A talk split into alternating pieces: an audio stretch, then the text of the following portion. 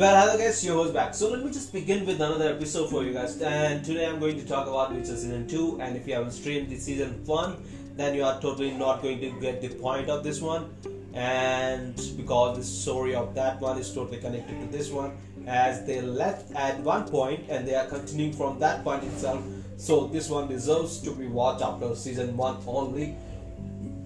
And those who has totally kept the Witcher Season 2 on watch list and want to watch it later, I will just keep the information little as possible, as I don't want to be a spoiler for you guys, because the series deserves to be watched. So what is this one? This is a fantasy drama streaming on Netflix right now, and it is being created by Lauren Hissrich, and it is based on one of the book series of the same name by Polish writer Andrzej Sapkowski. Plotline. So the story begins right after the first season ended. We are seeing Yennefer channeling massive fire magic to win the war, and she disappears after the magic. Tissaia is searching. The mage leader is searching for Yennefer, and during her search, she sees Witcher and Ciri. Ciri was totally destined to be reunited with Witcher, as Ciri happens to be child gift for the Witcher.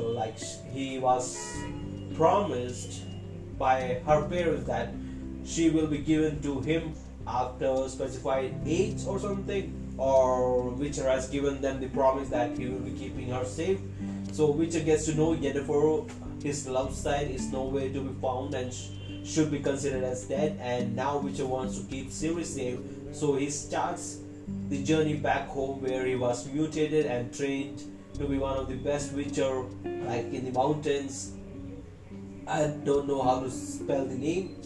Kaer Morhen, I believe that's how you spell the place name. And they unite with Geralt's brother, other Witchers, and Vesemir, the father kind of figure in this series for Geralt. Geralt is Witcher in this one.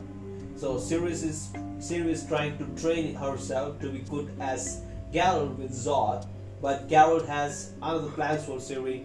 So Geralt asks Triss, a mage who is totally trained and has a magical power and she knows spells to do magic, wants to train Ciri with some magic because she inherits some magical thing inside her blood. And Geralt takes Ciri to Temple of Meditale, where she can learn to control her power, magical power inside her. Yennefer is so desperate that she gets Ciri to both them to different place while they are attacked at temple. And yes, Geralt the Bard is back with Witcher, and Yennefer gets to know how special Ciri is to Witcher, and Geralt asks Yennefer to both them to Mother of Death. And before they get there, she lures, Mother of Death kind of lures on Pain, and she is kind of free when they reach, Witcher on the task to kill the Mother of Death, because she has promised Yennefer something after she gives up Ciri to her for something. Mother of Death knows Ciri is kind of powerful because she has something inside her blood. So before they reach, the Mother of Death is kind of free because Elf's newborn child is killed, and elves totally play an important role in this one, and because they are magical beings in this series, so they have to play something in this series. So demon possesses Ciri and she starts killing Witcher in the mountains, in their home, at Geralt's home. She starts to kill other Witchers his brothers, and Vesemir, father figure of Geralt, wants to kill Ciri, but Geralt asks him to trust him so that they can kill the demon without harming Ciri. And for our surprise, Ciri's dad is back, who was supposed to be dead from the first season itself. So synopsis of this series. This series has Ciri has managed to keep the story interesting till the very end, with the action and VFX and story connected the dots that were left out in Season 1, like Yennefer's death and Ciri inheriting the power, etc. Witcher continues to be unharmed person in this one, and ending of the season has made sure there will be Season 3 in the making for sure. And before that, we will be seeing the origin story of the Witcher, and I was guessing Geralt will be harmed seriously by end of Season 2.